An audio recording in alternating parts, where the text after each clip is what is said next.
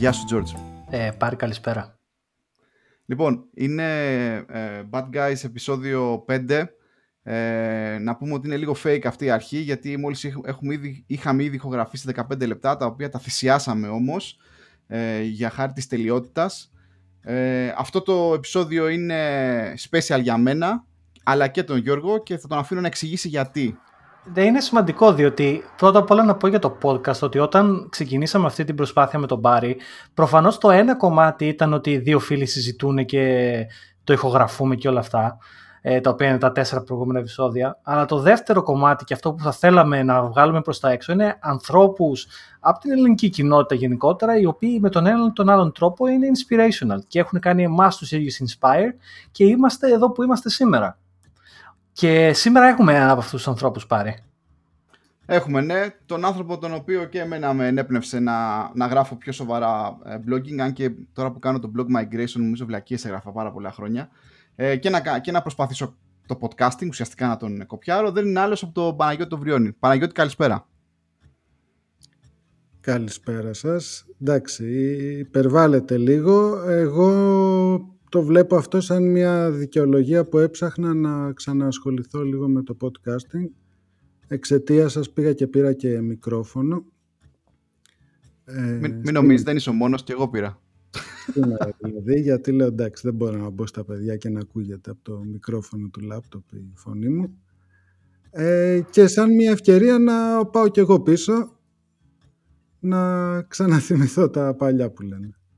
Ε, βα, βασικός μας στόχος για αυτό το επεισόδιο είναι προφανέστατα χωρίς να είμαστε ούτε κόλλακες ούτε να γλύφουμε κανένα να, να, να, το, να σε περικυκλώσουμε ας πούμε με διάφορα πράγματα, ιστορίες και, ε, και ερωτήσεις. Να πάμε στο παρελθόν αλλά πρωτού κάνουμε βουτιά στο παρελθόν ο καθένας για τους δικούς του λόγους. Ε, μια ερώτηση έτσι που έχω γιατί παλιότερα νομίζω είχα, είχα, είχα μεγαλύτερη, είχαμε μεγαλύτερη, πολύ από εμάς μεγαλύτερη διαδραστικότητα μαζί σου γιατί ήσουν και πιο πολύ στα social media Πού είσαι τώρα και τι κάνεις; Πού είναι ο Βρυπάν που, που όλοι μεγαλώσαμε να τον ακούμε; που είναι πιο μεγάλος από όλους εμάς εννοείς. Ε, εντάξει, δεν σε έχουν πάρει και τα χρόνια, εντάξει. ναι, θυμάσαι τότε που ήσουν πέντε χρονών και με άκουγες να κάνω podcast και τα Ακριβώς, ακριβώς. ε, αυτή τη στιγμή δουλεύω σε μια εταιρεία που ονομάζεται Channel Vaz ε, η έδρα της είναι στο Ντουμπάι, αλλά η μεγαλύτερη ομάδα είναι στην Αθήνα. Νομίζω στο Ντουμπάι πρέπει να είναι 2-3 άτομα και εδώ πρέπει να είμαστε 120, δεν ξέρω. Ε, το αντικείμενο είναι μικροδάνεια σε αερόχρονο σε εταιρείες κινητής τηλεφωνίας. Ε, τι εννοώ. Ε, οι πελάτες μας είναι εταιρείες κινητής τηλεφωνίας ε, στο εξωτερικό, κυρίως Αφρική, Μέση Ανατολή, Ασία και Λατινική Αμερική.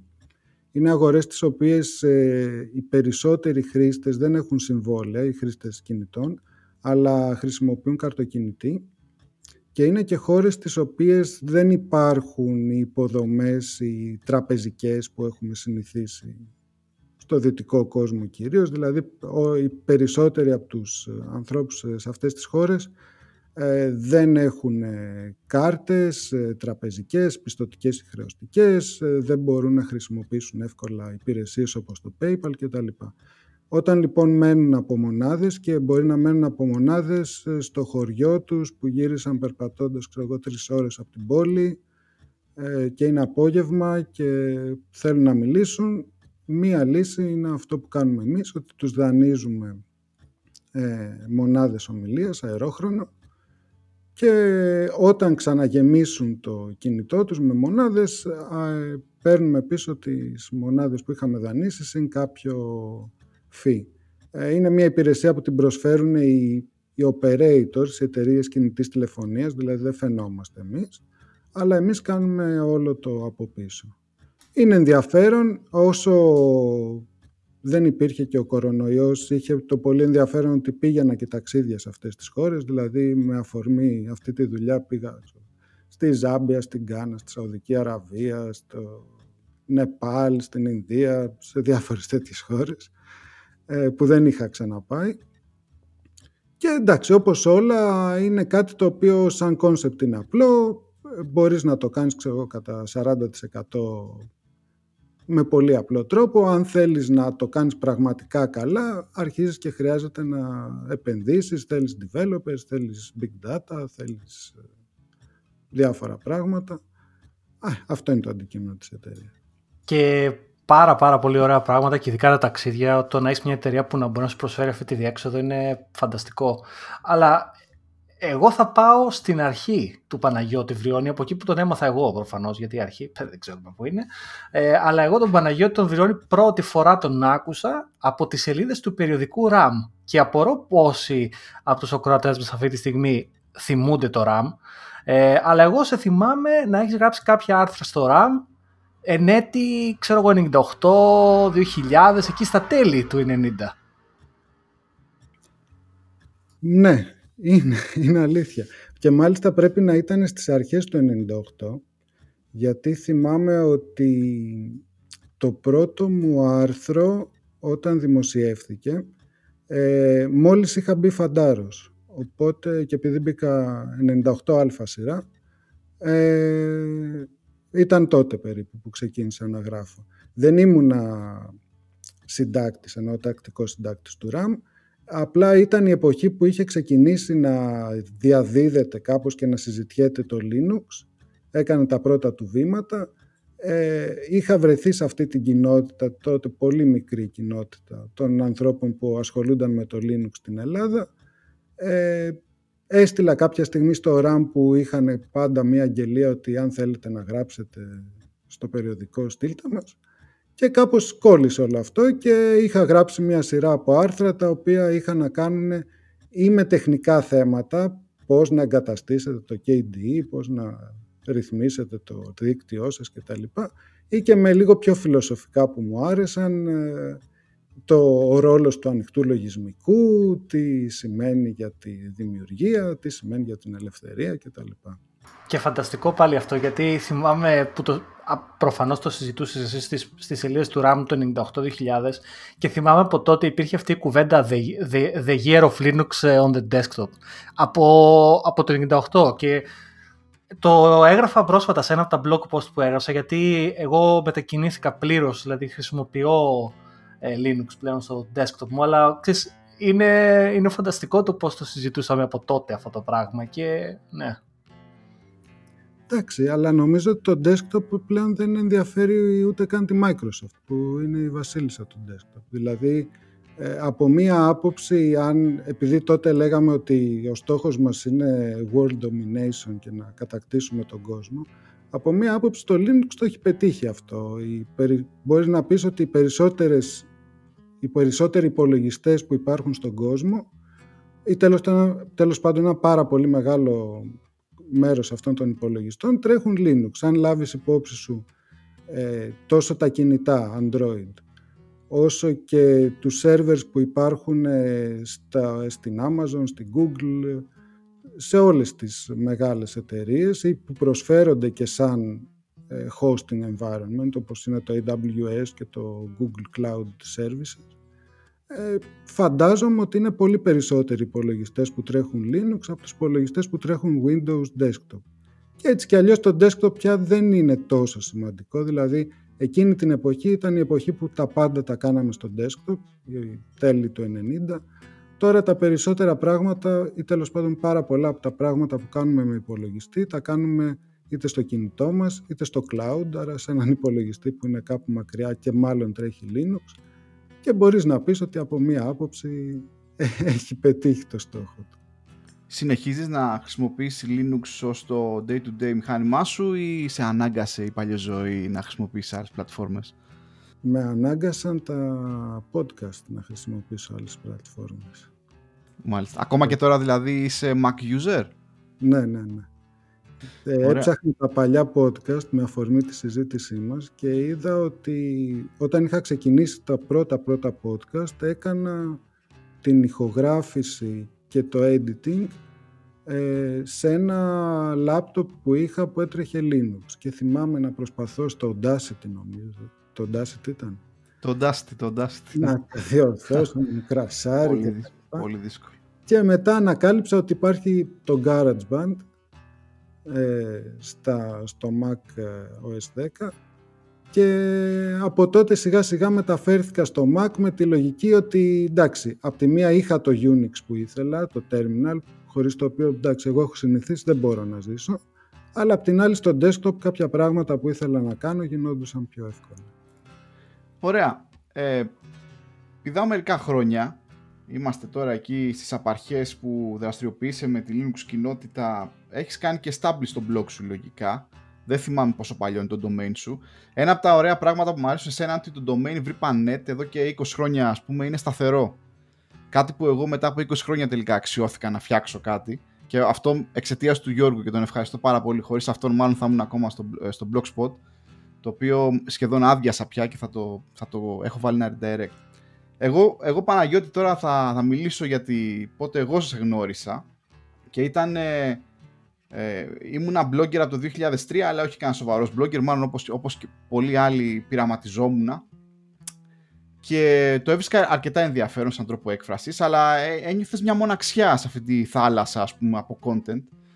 Και σε έμαθα και ερωτεύτηκα ένα από τα project σου το Monitor όταν λοιπόν ανακάλυψα το Monitor το 2005 θυμάμαι ήμουν ακόμα και στο στρατό ε, εκεί ανακάλυψα λοιπόν μια κοινότητα από Έλληνες οι οποίοι γράφανε πολύ καλύτερα από μένα κιόλας. και έφαγα άπειρες νύχτες κολλημένος στο Monitor που ήταν ένας blog aggregator να, να ψάχνω και να ανακαλύπτω ανθρώπους που μερικούς από αυτούς τους ξέρω ακόμα και τώρα. Και για να τελειώσω κιόλας αυτό το, το δακρύβευτο ε, κομμάτι ε, στεναχωρήθηκα πάρα πολύ, ήταν για μένα έτσι πολύ σημαντική στιγμή όταν το monitor σταμάτησε, πέθανε. Οπότε θέλω να μιλήσουμε λίγο για το monitor, πώς ξεκίνησε το monitor και όλα αυτά. Κοίταξε, καταρχήν αυτό που είπες δεν ήσουν σοβαρός blogger, κανένας μας δεν ήταν σοβαρός blogger. Νομίζω πολλοί από εμάς θέλαμε να γίνουμε σοβαροί bloggers, δεν ξέρω τι σημαίνει αυτό. Και κάποιοι από εμάς ανακάλυψαν ότι μπα, κάποια στιγμή ανακάλυψαν ότι μπα, μάλλον δεν θέλουμε να είμαστε σοβαροί bloggers, θέλουμε να είμαστε απλά bloggers που γράφουμε όποτε μας κατέβει και ό,τι μας κατέβει. το domain όντως πρέπει να είναι γύρω στα 20 χρόνια το vripan.net. Ε, πάντα, ξέρεις, συνειδητοποίησα από την αρχή, σχετικά νωρίς τέλος πάντων, ότι καλό είναι να έχεις ένα δικό σου χώρο. Κάτι που να το ελέγχεις. Βέβαια, σε αυτό το χώρο έχω και εγώ αλλάξει πολλές φορές, ε, ε, πώς το λένε, το engine που χρησιμοποιώ για το blogging, κάποια links έχουν, έχουν σπάσει. Το περιεχόμενο υπάρχει, έχω προσπαθήσει να το διατηρήσω. Ε, αλλά τέλος πάντων ναι. Το monitor, το monitor νομίζω ότι ξεκίνησε ξεκίνησε πρώτα από ένα project το οποίο λεγόταν Λιλίνα που ήταν ένας RSS aggregator. Νομίζω πρέπει να τον είχα ξεκινήσει το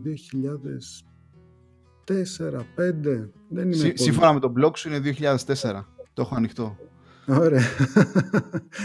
Το 2004 ε, ήταν η εποχή που είχαν ε, όντως αρχίσει τα blog διεθνώς κάπως να, να κάνουν έτσι ένα impact, να έχουν μια εικόνα προς το ευρύ κοινό ε, υπήρχαν διάφορες υπηρεσίες όπως ήταν το Τεκνοράτη, ε, οι οποίες συγκέντρωναν τα, τα blog posts και βασιζόντουσαν στο RSS.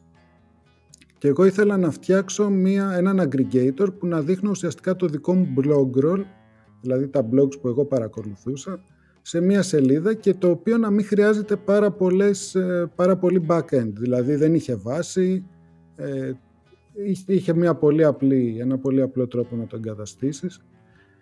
Ε, αυτό κάποια στιγμή άρχισα να θέλω να προσθέτω και άλλα blogs και άλλα blogs, κυρίως ελληνικά, γιατί ήταν αυτό το πρόβλημα. Ωραία, υπάρχουν ας πούμε, δεν ξέρω, 100.000 blogs στον κόσμο. Από αυτά όμως, ανάμεσα σε αυτά ήταν 50 ελληνικά. Πού να τα βρω, πώς να τα παρακολουθήσω.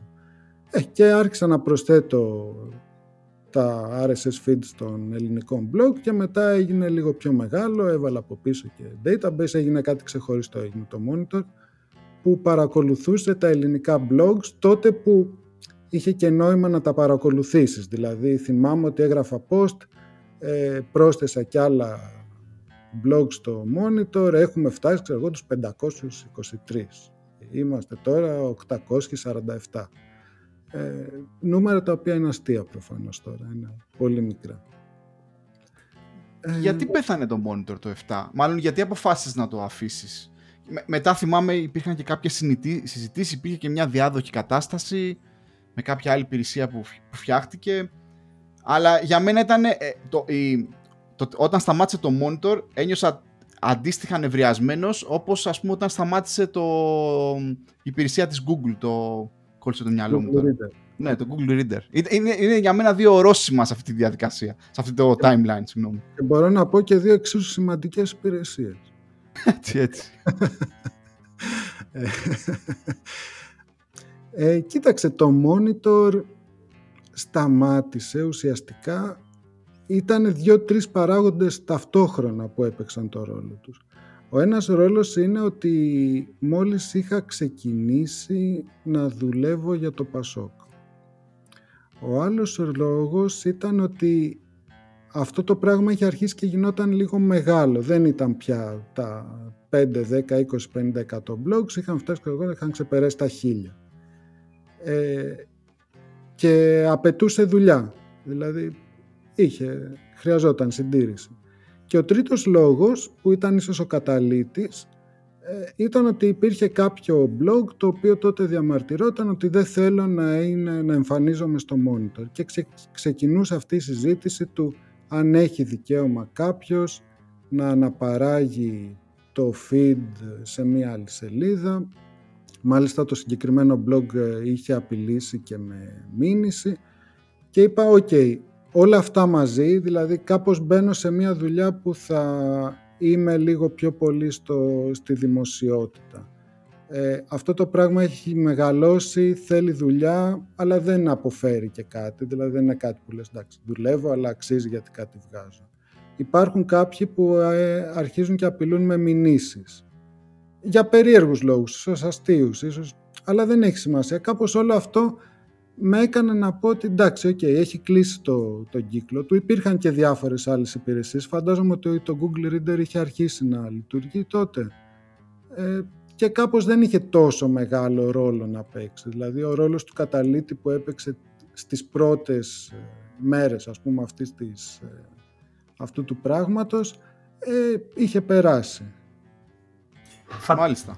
Φανταστική πάσα εντωμεταξύ, γιατί ήταν το θέμα το επόμενο που ήθελα. By the way, να πω ότι εγώ το monitor δεν το ήξερα. Δηλαδή, πραγματικά αισθάνομαι ότι έχω χάσει ένα μεγάλο κομμάτι της ελληνικής ε, κοινότητας. Αλλά έκανες μια πάρα πολύ ενδιαφέρουσα πάσα και μίλησες για το Πασόκ. Και για μένα αυτό είναι ένα θέμα το οποίο θα ήθελα, θέλω πολύ να συζητήσω μαζί σου, γιατί είσαι ένας άνθρωπος σαν και εμάς, ε, στην τεχνολογία, προγραμματιστής, με τα social media προφανώς πολύ. Έχεις μεγάλη γνώση πώς ήταν η εμπειρία ενός τέτοιου ανθρώπου ξαφνικά να ασχοληθεί με την πολιτική και στη συνέχεια κιόλας με την κυβέρνηση, διακυβέρνηση μιας χώρας; Πώς, πώς το είδες εσύ εσωτερικά και πώς, πώς κατέληξες εκεί πέρα; Ε, πώς κατέληξα, το, το podcasting με έσπρωξε. Ε, ήταν στα τέλη του 2006. Ε, το podcast μου το Βρήπανετ Radio είχε ξεκινήσει στις αρχές του 5 οπότε είχε έτσι μία ροή, είχε έναν αριθμό επεισοδίων. Και κάποια στιγμή έλαβα ένα email ότι Παναγιώτη μου αρέσουν αυτά που ακούς στο podcast σου ε, θα ήθελα να τα συζητήσουμε από κοντά. Γιώργος Παπανδρέου στην αρχή προφανώς νόμιζα ότι ήταν κάποια πλάκα από κάποιο φίλο που κάναμε κάτι τέτοιες πλάκες στο γραφείο. Ε, τελικά δεν ήταν. Ε, πήγα, μίλησα, μιλήσαμε και αποφάσισα να πάω να ασχοληθώ με τα social media, τέλος πάντων με την παρουσία του Πασόκ στο ίντερνετ. Δεν θυμάμαι αν το λέγαμε ακόμα social media. Ε, και κάπως έτσι ξεκίνησε. Σαν εμπειρία ήταν πολύ ενδιαφέρουσα. Είναι πραγματικά ένας πολύ διαφορετικός κόσμος, τον οποίο και εγώ δεν γνώριζα καθόλου μα καθόλου, γιατί ούτε ως φοιτητής είχα ασχοληθεί με, τη, έτσι, με τα κομματικά και τα πολιτικά. Με απασχολούσε πάντα η πολιτική, ίσως κοινωνική, δεν ξέρω πώς θες να το πεις, διάσταση του ίντερνετ και τι μας επιτρέπει να κάνουμε και αυτό που λέγαμε και πριν, ποια είναι τα δικαιώματα, μπορείς να κάνεις κάτι, δεν μπορείς να κάνεις κάτι, πού είναι τα όρια. Όλα αυτά με απασχολούσαν, αλλά όχι από κομματική σκοπιά. Ε, αυτό ήταν κάτι που μου έδωσε έτσι ένα καινούριο πεδίο και ήταν πάρα πολύ ενδιαφέρον. Και, και στη συνέχεια, πρώτα απ' όλα να πω ότι είναι πολύ ενδιαφέρουσα η περίοδος από όλες τις απόψεις που έγινε αυτή η μετακίνησή στην πολιτική, αλλά στη συνέχεια ε, ξαφνικά από το Πασόκ σαν κόμμα μεταφέρθηκε στο Πασόκ σαν κυβέρνηση. Και να πω ότι πρώτον ήταν ενδιαφέρον γιατί ήταν ίσως η χειρότερη περίοδος του σύγχρονου ελληνικού κράτους το 2000 και μετά.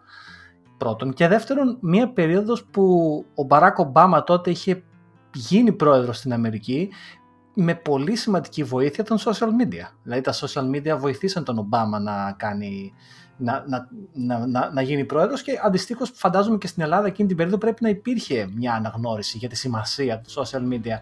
Πώς το είδες εσύ εσωτερικά αυτό; Θα, απλά θα ήθελα να προσθέσω και ένα τρίτο σκέλος στην ερώτηση αυτή, βασιζόμενο στο πρώτο σκέλος του Γιώργου, είναι ότι ήταν πολύ κρίσιμη περίοδος για την Ελλάδα. Η συγκεκριμένη κυβέρνηση, δεν θα μιλήσουμε πολιτικά, βρέθηκε μπροστά από κάποια πάρα πολύ σημαντικά προβλήματα.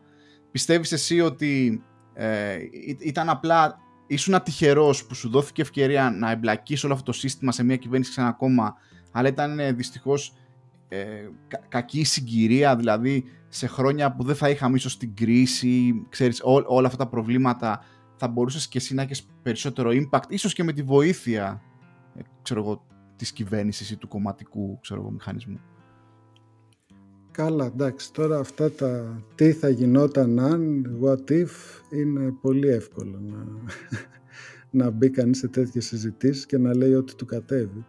Ε, δεν ξέρω. Ε, σίγουρα προεκλογικά η σκέψη και η πρόθεση που υπήρχε ήταν ότι θα... Τώρα μιλάμε για τις εκλογές του 2009.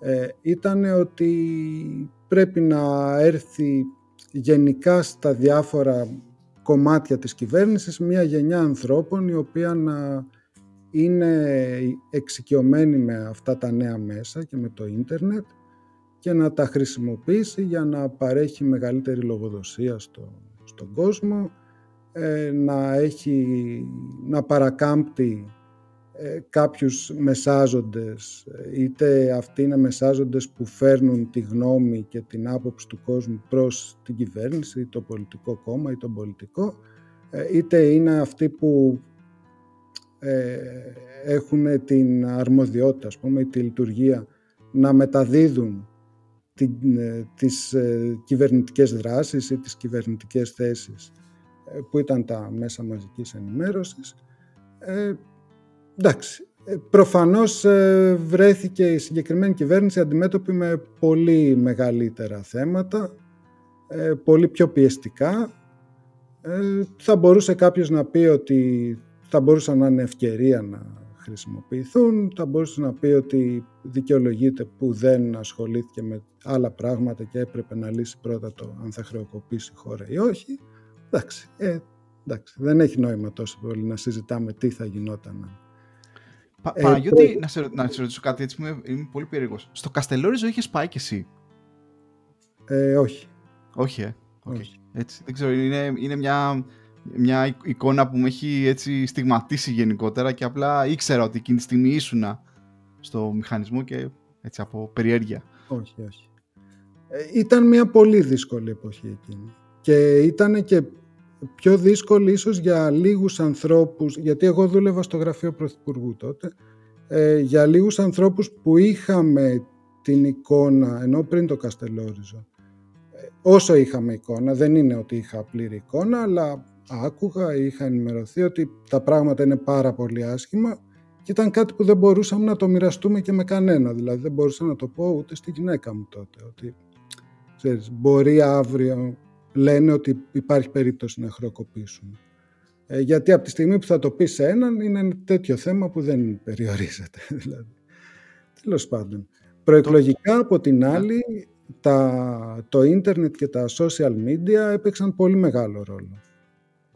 Και όντως ένα χρόνο πιο πριν, το 2008, είχε εκλεγεί ο Ομπάμα ε, με μια προεκλογική καμπάνια που όλοι αναγνώρισαν ότι είχε βασιστεί σε πολύ μεγάλο βαθμό στο ίντερνετ και στη σωστή και έξυπνη χρήση των social media και όχι μόνο των social media, ε, email campaigns, targeted και διάφορα τέτοια εργαλεία για, όπως το λένε οι Αμερικάνοι, get out the vote, ε, για κινητοποίηση του κόσμου Οπότε ήταν κάτι το οποίο ερχόταν και εδώ. Δεν ήρθε και τυχαία, ενώ στο θυμόμουν τώρα που, έγιναν, που έγινε το nomination του, του Biden, ότι πριν από τότε, το 2008 τέλος πάντων, είχα πάει στην Αμερική ως blogger για να παρακολουθήσω το αντίστοιχο nomination του Ομπάμα που πήρε την, το χρήσμα από το Δημοκρατικό Κόμμα ε, για να είναι ο υποψήφιος του κόμματος. Ε, που ήταν μια πολύ ενδιαφέρουσα εμπειρία. Οπότε ήταν κάτι το οποίο το βλέπαμε και προσπαθούσαμε και εμείς να το προσαρμόσουμε ή να το αξιοποιήσουμε και στην Ελλάδα. Πώς τελείωσε και πότε τελείωσε το κεφάλαιο αυτό, όχι πασό κυβέρνηση και όλα αυτά, δηλαδή πώς έβαλες, ήρθε το τέλος όλο αυτό, ήρθε το τέλος με την κυβέρνηση, ήταν εσύ, αποσύρθηκες σιγά σιγά. Είναι μια ερώτηση πάντα την είχα και δεν έχω ρωτήσει ποτέ. Ναι, όχι, η απάντηση είναι εύκολη. εγώ έφυγα στο, στα τέλη του 2010. Δηλαδή περίπου ένα χρόνο αφού έγινε κυβέρνηση τότε το ΠΑΣΟΚ. Ε, ο, υπήρχαν δύο λόγοι που συνδέονται για τους οποίους έφυγα. Ο ένας ήταν καταρχήν ότι υπήρχε μια τρομερή τοξικότητα στο ίντερνετ και επειδή είχα προβληθεί προεκλογικά, τέλος πάντων όχι στα mainstream media, αλλά στους κύκλους μας του ίντερνετ και των blogs και τα λοιπά, όσο άνθρωπος που δουλεύει για το Πασό και τα λοιπά, υπήρχε μια τρομερή τοξικότητα ε, ότι είστε, είσαι κλέφτης, τα παίρνεις έτσι αλλιώς ε, την οποία εγώ δεν ήμουν προετοιμασμένος ή δεν ήξερα πώς να την διαχειριστώ, με πείραζε. Και ο άλλος λόγος είναι ότι το καλοκαίρι, την, το Σεπτέμβριο κάπου εκεί, ε, έμεινε έγκυος η γυναίκα μου, ε, οπότε περιμέναμε τη μικρή. Η δουλειά στην πολιτική ήταν μια δουλειά που δεν μου επέτρεπε να προγραμματίσω τίποτα για τη ζωή μου, γιατί αυτό που συνειδητοποίησα ενώ όταν πρωτοπήγα είχα πει ότι εντάξει, η πολλή δουλειά είναι κάθε τέσσερα χρόνια. Ε, τελικά συνειδητοποίησα ότι δεν είναι κάθε τέσσερα χρόνια. Είναι πρόορες εκλογές, είναι οι δημοτικές εκλογές, είναι οι εσωκομματικές εκλογές, είναι το ένα το άλλο, τα οποία σκάνε χωρίς να τα προγραμματίζεις εσύ. Και ήθελα να ξαναγυρίσω σε ένα χώρο που θα ξέρω ότι εντάξει, θα βάλω και θα έχω άδεια. 1η Αυγούστου με 8 ας πούμε. Και θα ξέρω ότι δεν μπορεί να συμβεί κάτι που να μου τη, να μου τη χαλάσει. Ε, εγώ, εγώ που σε ακολουθούσα τότε και συνέχιζα να είμαι μεγάλος οπαδός, ε, αυτό, για να είμαι εντελώς ειλικρινής, έτσι, ε, η μετάβασή σου σε εκείνον τον χώρο που εγώ το παραδέχομαι γενικότερα παρόλο που έχω απόψεις περί πολιτικής, ο καθένας έχει και γενικά έτσι δεν, δεν τις κρύβω, θεώρησα ότι ε, η, η συνομοταξία των nerds και των geeks ας πούμε μέσα μου αισθανόταν κάπως προδομένη από έναν Uber geek που πάντα βλέπαμε σε αυτόν ή τον ε, κοπιάραμε κτλ. να γίνεται μέρος του συστήματος.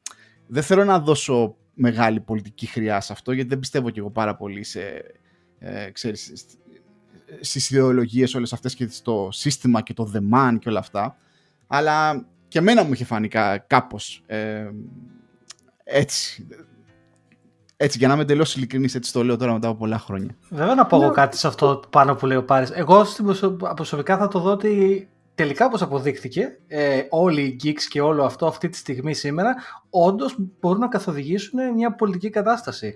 Και νομίζω, αν μη τι άλλο, πάντοτε οι άνθρωποι σαν τον Παναγιώτη, αλλά και γενικά οι οποίοι είναι στην, ε, οι πρωτοπόροι σε κάθε κίνηση πάντα φαίνονται λίγο εξωγήινοι εκείνη την περίοδο μέχρι που κάποια στιγμή η ανακαλύπτωση τελικά ήταν οι pioneers και όχι οι εξωγήινοι.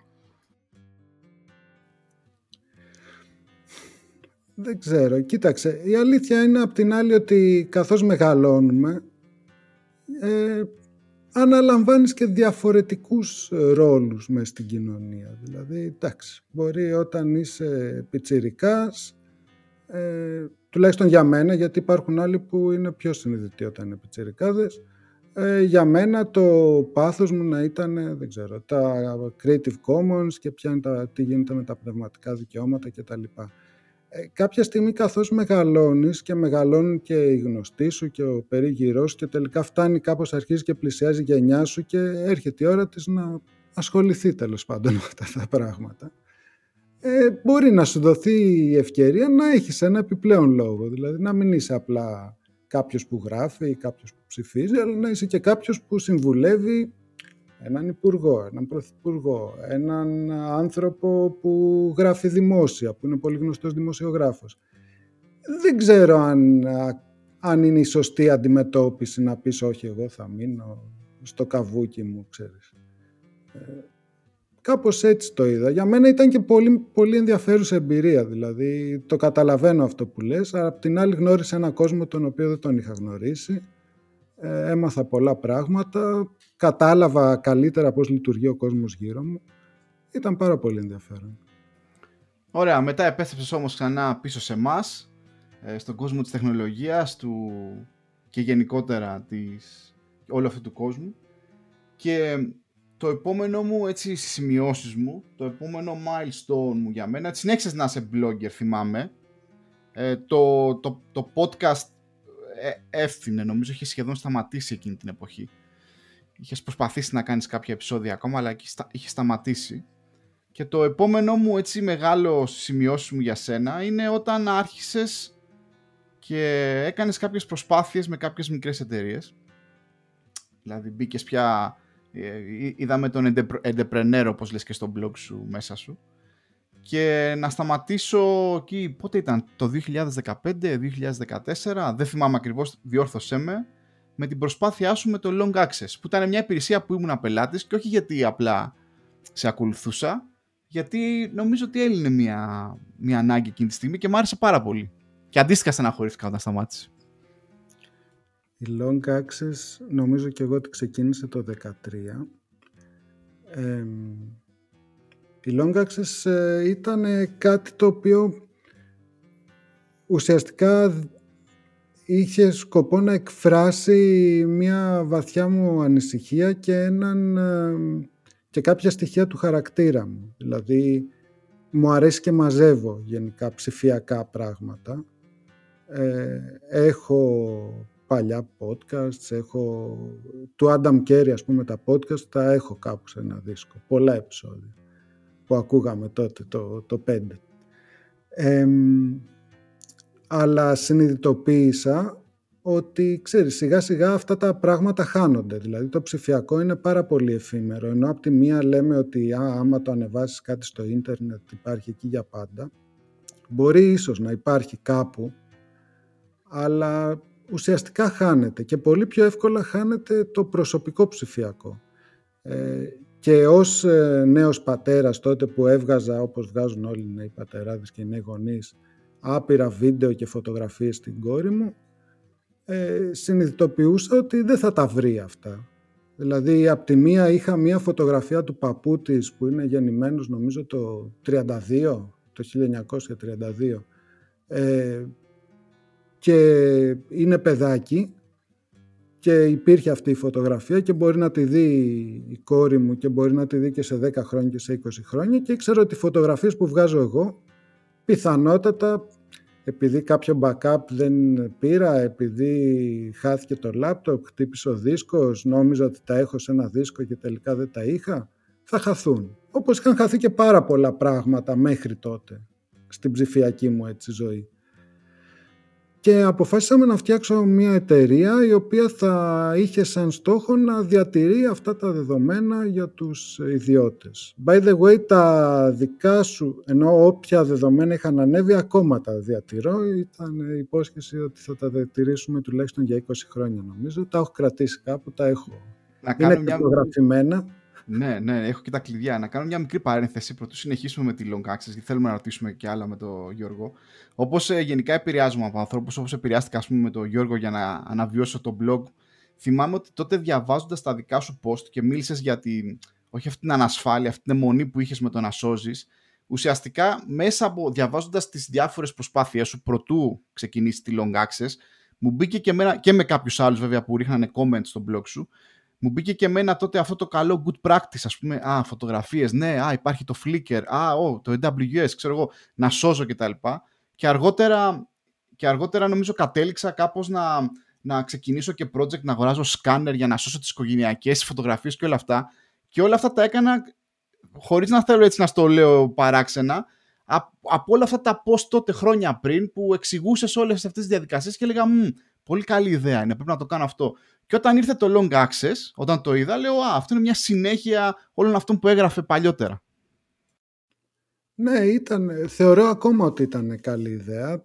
Ίσως ήταν κακή υλοποίηση, ίσως ήταν νωρίς, ίσως δεν ξέρω τι, η στρατηγική να μην ήταν σωστή, αλλά το πρόβλημα υπάρχει ακόμα και δεν έχει λυθεί. Δηλαδή ακόμα ακούω φίλους ότι α, μου χάλασε το κινητό και έχασα όλες τις φωτογραφίες ή ότι έχω τις φωτογραφίες μου backup σε ένα δίσκο. Και ξέρεις, άμα αρχίσεις και βάλεις όλους τους παράγοντες που θα έπρεπε να σκεφτείς, ότι από τη μία πρέπει να έχω όλα αυτά τα πράγματα σε backup. Απ' την άλλη, αν μπει κάποιος στο σπίτι μου και μου κλέψει τον υπολογιστή και τους δίσκους, μην έχει και πρόσβαση σε, όλα μου, σε όλες μου τις φωτογραφίες και όλα μου τα προσωπικά δεδομένα. Να είναι encrypted. Αλλά άμα είναι encrypted και ξέρω μόνο εγώ το password, αν πάθω κάτι, πάλι εξαφανίζονται για όλους τους άλλους. Δηλαδή, ξέρεις, μπαίνει σε μια τέτοια διαδικασία που δεν είναι εύκολη η λύση της και δεν υπάρχει εύκολη λύση. Εκτός και αν είσαι πολύ βαρεμένος και κάθεσαι και ασχολείσαι με αυτό το πράγμα συστηματικά. Οπότε νομίζω ότι υπάρχει χώρος εκεί. Αν μας ακούει κάποιος που ξέρει να το κάνει καλύτερα, μπορεί να το κάνει καλύτερα, ας το δοκιμάσει. Ε, φανταστική κουβέντα, γιατί και εγώ είμαι ένας άνθρωπος που μου αρέσει πολύ η φωτογραφία και πρέπει να έχω άπειρα gigabytes ε, από φωτογραφίες κάπου στο Google Photos και κάθε τόσο τρομάζω ολόκληρος, λέω ρε γαμό, του τα έχω δώσει όλα στο Google Photos. Άμα γίνει κάτι και με κλειδώσει η Google έξω, γιατί η Google είναι αυτή, λέω πάει, έχασα τα πάντα. Gigabytes φωτογραφίες. Ε, είναι κάτι το οποίο. Εγώ, Γιώργο, απλά να, να πω σπόντα ότι πριν δύο εβδομάδες αποφάσισα να κάνω retire όλες μου τις φωτογραφίες από το Google Photos και τώρα πήγα στον άλλο, στην άλλη μεγάλη εταιρεία, την Amazon. Δεν, δεν μου αρέσει γενικά αυτή η αλλαγή πολιτικής, αλλά μπορούμε να το συζητήσουμε σε κάποιο άλλο. Ναι, είναι ολόκληρο, είναι ολόκληρο podcast. Συγγνώμη, απλά έτσι τώρα επειδή το είπες. Ναι, ναι. Αλλά εγώ εκεί που θέλω να σταθώ, Παναγιώτη, γιατί εμένα αυτό που με τριγκάρει πάρα πολύ είναι το να δημιουργήσεις μία εταιρεία, μία startup στην Ελλάδα. Μία χώρα η οποία έχει τη φήμη και φαντάζομαι ε, είναι αλήθεια ότι το νομικό της πλαίσιο δεν είναι απαραίτητα φιλικό.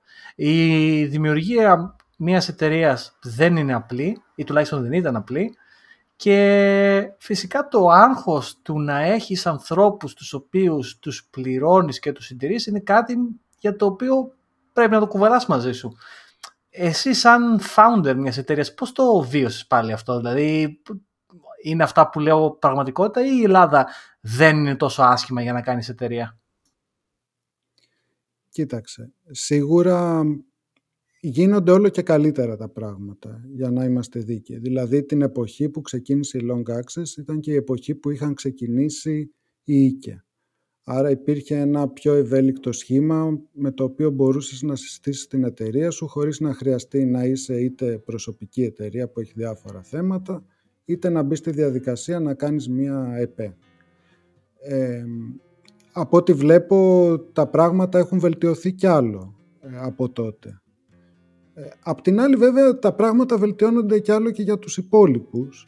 Δηλαδή ίσως το πρότυπο ας πούμε μπορεί να είναι η Εστονία όπου εντάξει μπαίνεις online, ε, κάνεις ό,τι είναι να κάνεις, ε, δεν χρειάζεται να ασχοληθείς με τίποτα, είναι πολύ ξεκάθαρη νομοθεσία, δεν χρειάζεται να ασχοληθείς με πράγματα που ανακαλύπτεις στη συνέχεια στην Ελλάδα ότι επειδή εργάζονται τρεις άνθρωποι στο χώρο που έχεις νοικιάσει για γραφείο, χρειάζεται να δηλώσεις τεχνικό ασφαλείας ε, και ποιος είναι αυτός, υπάρχουν κάποιοι άνθρωποι που τους πληρώνεις και είναι η τεχνική ασφαλείας και έρχονται μια φορά το χρόνο, ξέρω, μια φορά το μήνα και σου λένε ότι εντάξει, okay, πρέπει να βάλεις μόνο εδώ μια μπρίζα ή κάτι τέτοιο.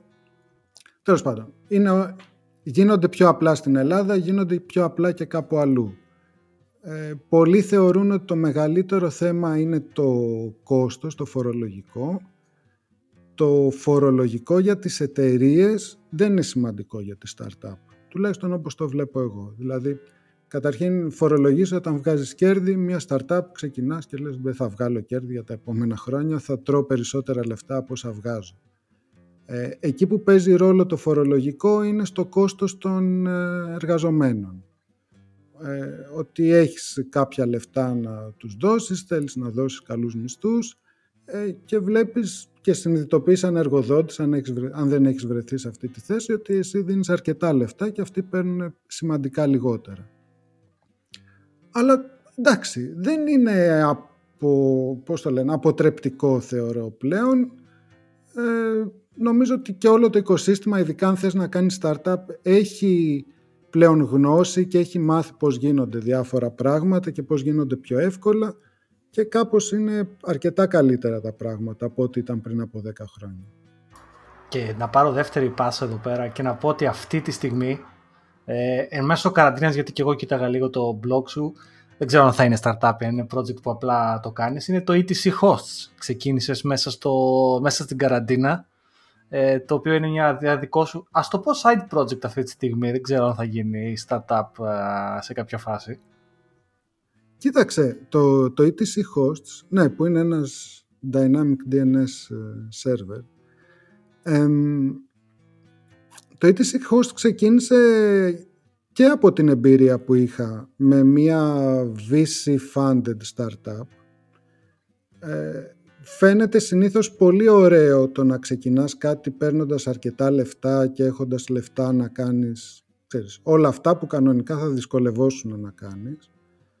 Αλλά αυτό έρχεται μαζί με κάποιους περιορισμούς και κυρίως με μία πίεση να κάνεις κάποια πράγματα με ένα συγκεκριμένο τρόπο. Δηλαδή ε, είναι κάποιος ο οποίος πολύ έντιμα, άλλωστε στο έχει πει από την αρχή, ότι εμένα η δουλειά μου είναι να επενδύω κάποια λεφτά σε 10-20 startup. Ξέρω ότι οι 9 στις 10 θα αποτύχουν. Η μία που θα πετύχει θέλω να βγάλει τουλάχιστον 10 φορές πάνω αυτά που έβαλα. Ε, οπότε και εσύ πρέπει να κυνηγάς ένα τέτοιο growth, ένα τέτοιο ρυθμό ανάπτυξης και τέτοιους στόχους. Δηλαδή δεν μπορείς να ξεκινήσεις μια VC-funded startup με στόχο ότι θα βγάζει σε δύο χρόνια μάλλον όχι, ότι θα βγάζει σε 10 χρόνια ένα εκατομμύριο κέρδος το χρόνο, είναι πολύ λίγα λεφτά. Ο στόχος είναι ή να μην υπάρχει σε 10 χρόνια να βγάζεις ξέρω, 100 εκατομμύρια. Αυτό είναι το όνειρο. Αυτός είναι ο στόχος. Ε, απ' την άλλη όμως αν έχεις τεχνική γνώση ε, και σ' αρέσει να ξέρεις αυτό το tinkering και το να φτιάχνεις κάτι μόνος σου ε, εμένα μου αρέσει το bootstrap μοντέλο το μοντέλο που λέει «ΟΚ, εγώ το φτιάχνω, ε, δεν έχω σκοπό να κάνω κάτι το οποίο θα έχει ξέρω, εκατομμύρια χρήστες, έχω σκοπό να κάνω κάτι το οποίο θα έχει 10.000 χρήστες και άμα καταφέρω και έχω 10.000 χρήστες θα βγάζω 50.000 ευρώ το χρόνο. Ε, κάτι το οποίο απορρίπτεται. Αν πας με αυτό το business model σε, μια, σε ένα venture capital θα σου πει δεν μας ενδιαφέρει, δεν, δεν δουλεύει για μας. Αλλά θεωρώ ότι είναι κάτι πολύ ενδιαφέρον για έναν developer να μπορεί να το κάνει και αν το πετύχει, έχει πετύχει ουσιαστικά το όνειρο σε ένα βαθμό. Δηλαδή έχει κάτι το οποίο το φτιάχνει μόνος του ή μαζί με άλλον ένα, βγάζει ένα καλό μισθό, μπορεί να δει τι μπορεί να κάνει και αν, αν βγάζει 50.000 να το κάνει αυτό 60 ή 70 ή, ή να κάνει άλλο ένα τέτοιο project που να του βγάζει άλλες 10, άλλες 20 και να έχει τους δικούς του ρυθμούς, το, το δικό του τρόπο ζωής κτλ. Και πολύ ωραίο θέμα γιατί ένα, ένα πράγμα, μια και μιλήσεις για VC funding και γενικά για funding, ένα, ένα ερώτημα, γιατί και εγώ και ο Πάρης και φαντάζομαι όλοι οι developers μοιραζόμαστε ως έναν βαθμό αυτές τις ανησυχίες, ε, είναι αυτό το ερώτημα τελικά. Ακολουθείς αυτό το bootstrapping μοντέλο που το δημιουργήσαν ε, ε, συγκεκριμένες εταιρείες στην Αμερική ή πας για το VC funding ή για κάποια incubators που στην αρχή θα σου πάρουν ένα 10% της εταιρείας μόνο και μόνο γιατί συμμετείχες σε αυτό το incubation process Γιατί να πω σε αυτό το σημείο ότι είναι κάτι το οποίο το σκέφτομαι προσωπικά ε, και έχει ένα value.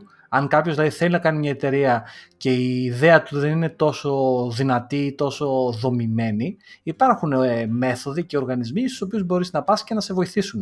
Πιστεύεις αξίζουν αυτές οι μέθοδοι, αυτά τα incubators, αυτοί οι άνθρωποι 10% μιας potential εταιρείας; Ή το βάρος που μπορεί να βάλει επάνω σου σαν founder αυτό; Το, το growth, το exponential growth που πρέπει να κυνηγάς. Μπορεί να το αξίζουν, εξαρτάται τι θες και εσύ.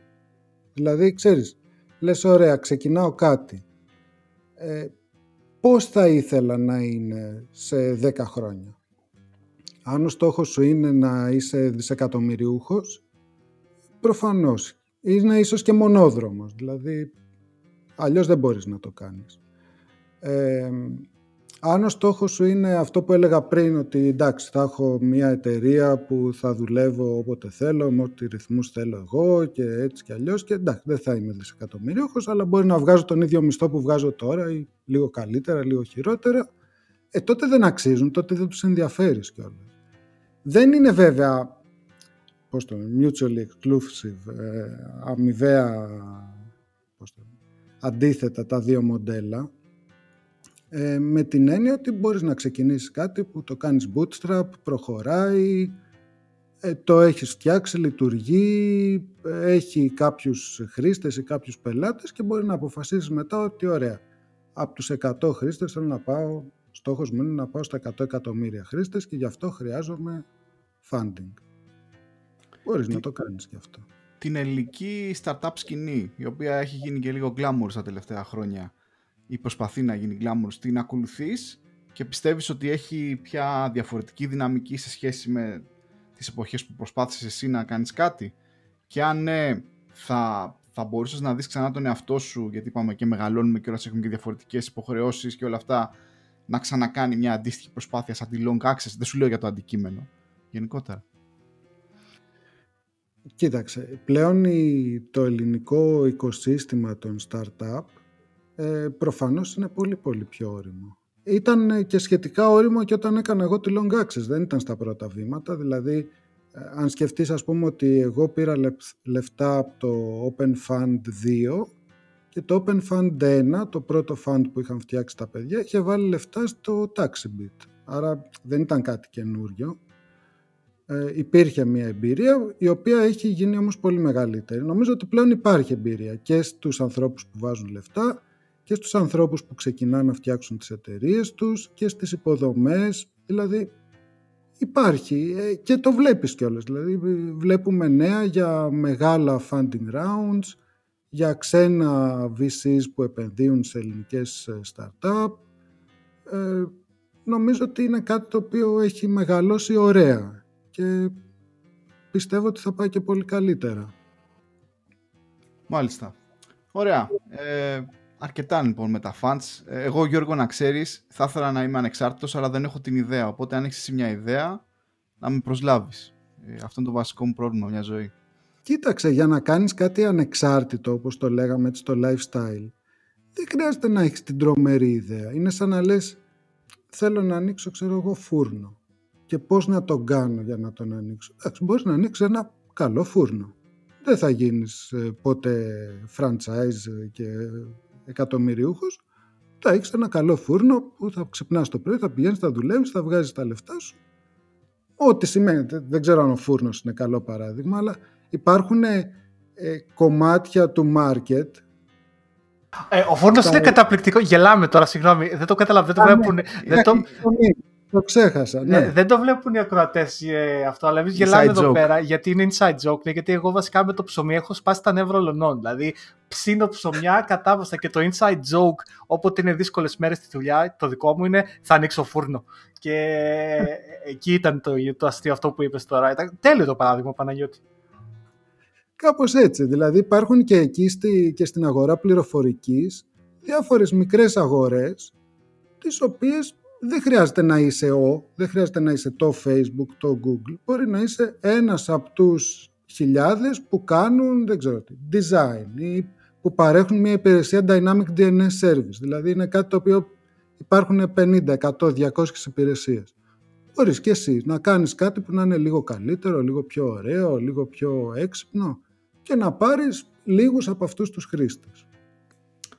Ωραία. Και μιας και έτσι έρχονται διάφορες ωραίες ερωτήσεις, μάλλον έχουμε ζεσταθεί τώρα, θα πάω λίγο πιο πριν στη συζήτησή μας που ανέφερες, ή δεν ξέρω αν ήταν στα πρώτα 15 λεπτά που χάσαμε, που ανέφερες ότι κάποια στιγμή στη ζωή σου είχες να διαλέξεις ότι αν θα συνέχισε την καριέρα στην Ελλάδα θα βγεις στο εξωτερικό.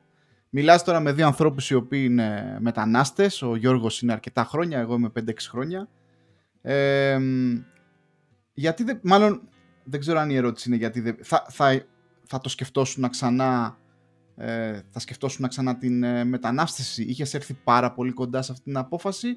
Πώς τη βλέπεις την όλη φάση, ας πούμε; Νομίζω ότι μου είχε συμβεί δύο-τρεις φορές μέχρι τώρα να σκέφτομαι το εξωτερικό.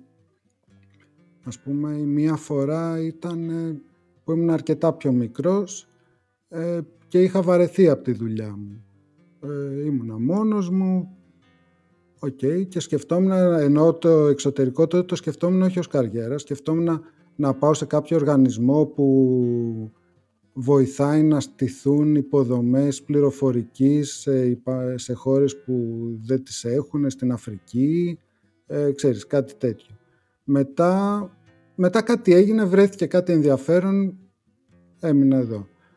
Μετά αντίστοιχα την εποχή που είπα ότι μου έστειλε το email ο Παπανδρέου, ε, εγώ είχα ξεκινήσει από το καλοκαίρι και το ήξερε και, το ήξερε και η εταιρεία, να σκέφτομαι, γιατί πάλι είχα βαρεθεί, ε, να κάνω κάτι άλλο. Δηλαδή έψαχνα, επειδή τότε δούλευα σε μια εταιρεία στην Ogilvy One που είναι πολυεθνική διαφημιστική, σκεφτόμουν μήπως βρω τρόπο να πάω στο γραφείο στο Λονδίνο, σε κάποια άλλη χώρα, να κάνω κάτι διαφορετικό. Ε, πάλι μου προέκυψε κάτι που ήταν αρκετά ενδιαφέρον και δεν έγινε. Η τρίτη φορά ήταν στα Capital Controls που έκλεισα τη Long Access, έψαχνα κάτι να κάνω. Εκεί δεν σκεφτόμουν τόσο πολύ το εξωτερικό ως ε, ξέρεις, κάτι που θα ήταν ωραίο, αλλά ως κάτι που μπορεί να ήταν ε, ανάγκη. Ε, αλλά πάλι βρε, έτυχε η λύση να βρεθεί locally. Η αλήθεια είναι ότι όσο μεγαλώνεις, όχι τόσο όσο μεγαλώνεις, όσο αλλάζει τέλος πάντων η ζωή σου, αυτή τη στιγμή έχω ένα παιδί, γίνεται πιο δύσκολο. Όταν είσαι μόνος σου, μόνος σου και το μόνο που έχεις να κάνεις είναι να αφήσεις το σπίτι που νοικιάζεις και να πας κάπου αλλού, ε, είναι πολύ πιο εύκολο. Ε, μετά γίνεται λίγο πιο δύσκολο. Έχουμε πει πολλές... Έχουμε είναι πολλές πολύ φορές... Ναι, συγγνώμη, έχουμε πει πολλές φορές με τον Γιώργο ότι θα, θα καλύψουμε το, το θέμα της μετανάστευσης ακριβώς για αυτό το λόγο που είπες, ότι όσο μεγαλώνεις και μεγαλώνει η υποχρεώση σου, η εμπειρία της μετανάστευσης ε, αλλάζει. Ε, προφανώς, προφανώς και φαντάζομαι ότι εσείς θα το έχετε ήδη δει, ε, που δεν θυμάμαι Γιώργο εσύ, αλλά θυμάμαι πάρει εσύ που είχε σπουδάσει στην Αγγλία. Ε, φαντάζομαι ότι είναι πολύ διαφορετικό να βλέπεις την Αγγλία ως σπουδαστής και ως εργαζόμενος. Ε, είναι πολύ διαφορετικό το μόνο που σε νοιάζει να είναι να μένεις κάπου ok και να βγαίνεις να πίνεις μπύρες και να μένεις κάπου που να είναι το σπίτι σου, να είναι η οικογένειά σου, να θες να μπορείς να καλέσεις κάποιον που συζητάγατε σε προηγούμενο επεισόδιο. Αυτό. Αλλάζει. Αλλάζουν οι ανάγκες και αλλάζουν και το, το τι έχει να σου προσφέρει κάθε επιλογή. Ακριβώς. Ε, θα πάμε προς το τέλος αυτής της ε, συζήτησης και θα το γυρίσουμε έτσι λίγο στο αγαπημένο μας θέμα. Παναγιώτη, ποιες είναι οι τεχνολογίες, τα project ή οτιδήποτε είναι αυτό που σε, σε ενδιαφέρουν τώρα τελευταία ή ασχολείσαι, είτε αυτό είναι κάποια γλώσσα προγραμματισμού, αν συνεχίζεις να γράφεις κώδικα περιστασιακά, αν ξέρω εγώ ασχολείσαι με κάποιες από τις τεχνολογίες στο cloud, το ίδιο το cloud, τι, τι είναι αυτό που σε κρατάει έτσι στα βράδια να, να βλέπεις δύο-τρία πράγματα, αν μπορείς να το κάνεις βέβαια έτσι. Το κάνω, όχι όπως έκανα παλιότερα, τι κάνω, τι μ' αρέσει. Κοίταξε, γράφω κώδικα, ε, έχω αποφασίσει ότι μου αρέσει πολύ το να γράφω κώδικα για να το κάνω για δουλειά και το έχω κρατήσει σαν χόμπι. Ε, κάποιες φορές έλεγα παλιότερα ότι ρε παιδί μου είναι σαν τις γλάστρες μου, άλλος έχει ξέρω εγώ τις γλάστρες του και βγαίνει και τις ποτίζει και τις κλαδεύει και τις προσέχει Εγώ έχω το projectάκι μου που είναι το ETC Hosts, είναι το, το Bucket 3 που είναι το blogging engine που έχω φτιάξει, κάτι τέτοιο και όποτε έχω λίγο χρόνο πάω εκεί πέρα και κάτι πειράζω. Το κάνω από Python 2.7 σε Python 3 migration. Ε, κα, κα, δεν νοιάζει κανένα, αλλά εγώ το βλέπω και μου αρέσει. Ε, από τεχνολογίες Τώρα τελευταία κοίταξα, κοιτάω λιγάκι το blockchain, τα, τα contracts. Είναι κάτι το οποίο θεωρώ ενδιαφέρον, ε, το οποίο δεν το γνωρίζω και έχει ένα τελείως διαφορετικό έτσι, τρόπο σκέψης και λειτουργίας. Τι άλλο; Ε, εντάξει, ξέρεις, κατά καιρούς βλέπω, βλέπω ξέρω, καινούριο CSS ε, framework, ε, wind, Windtail, πώς λέγεται, Tailwind. Ε, Ok, okay, για να μπούμε να το δούμε. Εντάξει. Ε, Ωραία. Φανταστικά. Ε, Παναγιώτη ήταν τρομερή κουβέντα που κάναμε. Δηλαδή, εγώ έμαθα ένα σωρό πράγματα. Ε, θέλω να την τελειώσουμε αυτή τη φανταστική συνέντευξη και κουβέντα με μία, μία τελευταία ερώτηση. Αν μπορούσες να γυρίσεις πίσω το χρόνο και να βρεις τον Παναγιώτη όταν ήταν 25 χρονών, τι συμβουλή θα του έδινες;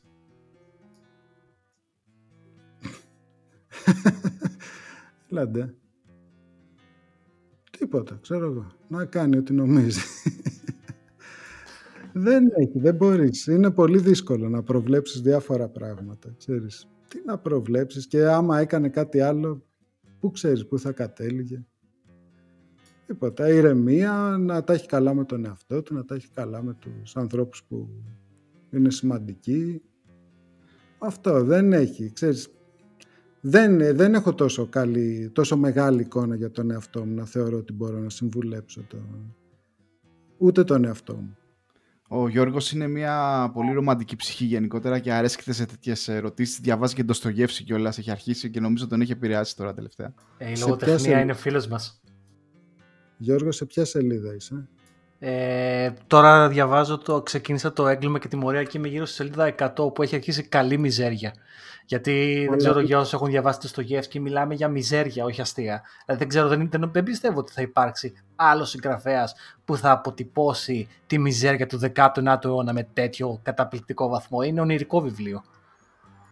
Okay. Εγώ ήθελα να ρωτήσω για άλλο λόγο. Είναι πυκνογραμμένες σελίδες ή αραιογραμμένες; Ε, για όσους με ακολουθείτε στο Twitter και είναι προφανές ότι ο Παναγιώτης εδώ με ακολουθεί, είναι ένα, ε, το, το επόμενο project με το οποίο θα ασχοληθώ εγώ είναι να κάτσω να φτιάξω ένα πράγμα το οποίο να λέει αυτό με τις σελίδες. Ακόμα και σήμερα ο Παναγιώτη ε, πήγα σε ένα βιβλιοπωλείο και έψαξα μια διαφορετική έκδοση αυτού του βιβλίου που έχει καλύτερη γραφή. Είμαι διατεθειμένος να πληρώσω 15 έξτρα λίρες για να πάρω την καλύτερη έκδοση που έχει μεγαλύτερη γραμματοσυρά. Και είμαι ένας front-end developer και αυτά με αγγίζουν στην καρδιά. Το καταλαβαίνω, το καταλαβαίνω. Γιατί και, και άλλος είναι διατεθειμένος να πληρώσει εγώ, 500 ε, λίρες παραπάνω για να πάρει ένα λάπτοπ που είναι πιο ωραίο ή που είναι πιο δροσερό ή ξέρεις. Δεν είναι. Ωραία. Παναγιώτη, εγώ έχω να πω δύο τελευταία πράγματα. Ε, το πρώτο είναι, το ένα είναι ερώτηση και το άλλο είναι πρόσκληση. Η ερώτηση είναι ότι αν θα θα σκεφτόσουν ξανά να επανέλθει στο podcasting. Εντάξει, το blogging, ok, είναι πιο εύκολο. Ένα είναι αυτό. Και το δεύτερο, και αυτή είναι η ερώτηση. Και το άλλο είναι η πρόσκληση ότι αν δεν το κάνεις και μερικές φορές βαριέσαι, γιατί όπως ήμουν και εγώ, γιατί έψαχνα μια παρέα, έψαχνα μια βοήθεια, γιατί το podcasting παλιά, όπως θυμάσαι και το έχεις ζήσει κι εσύ, έπαιρνε πάρα πολλές ώρες.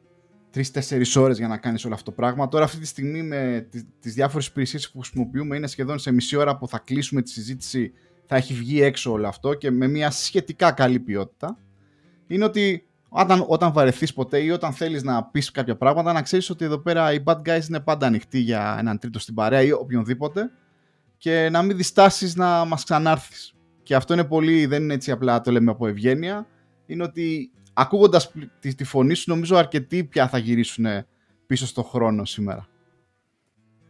Ευχαριστώ πολύ για την πρόσκληση.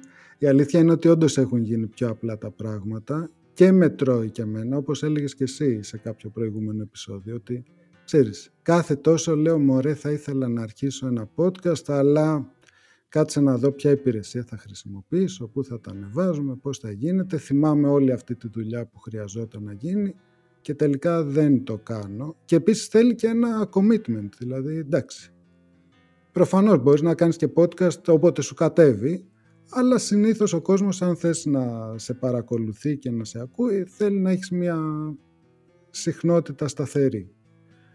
Ε, μετρώει, δεν ξέρω αν θα το καταφέρω. Ευχαριστώ πάρα πολύ για την πρόσκληση. Αν δεν το καταφέρω ή και αν το καταφέρω, δεν, έχει, δεν είναι αποκλειστικό, το, δεν αποκλεί το ένα το άλλο. Μπορεί να ξαναπεράσω από την παρέα σας. Σας ευχαριστώ πάρα πολύ. Ε, θυμήθηκα και εγώ διάφορα πράγματα. Με βάλατε στη διαδικασία και πήρα μικρόφωνο, έστησα εδώ διάφορα. Οπότε είμαι και λίγο πιο έτοιμος άμα θελήσω να κάνω το δικό μου. Και καλή συνέχεια. Παναγιώτη, ευχαριστούμε, ευχαριστούμε πολύ και ελπίζουμε η γυναίκα σου να μην μας ε, μισήσει που σε βάλαμε και έστησες όλα τα πράγματα εκεί στο τραπέζι και τα, και τα λοιπά και ελπίζουμε να σε ακούσουμε πιο πολύ σε, είτε στο δικό μας είτε σε οποιοδήποτε podcast. Ήταν εξαιρετική κουβέντα. Εντάξει, έχουμε χωρίσει οπότε δεν θα σας κρατήσει κακία ε, αυτές είναι οι στιγμές που λες γιατί, γιατί δεν το ήξερα αυτό και έκανα αυτή την ερώτηση και ξεφτυλίστηκα έτσι στο, στον αέρα. Γι' αυτό θα σε, θα σε βγάλω εγώ από τη δύσκολη θέση Γιώργο. Ήταν ακόμα ένα επεισόδιο του VRIPANET Radio. Σας ευχαριστούμε πάρα πολύ. Θα ξαναπούμε την επόμενη εβδομάδα. Ε, Γεια χαρά. Γεια χαρά. πολύ.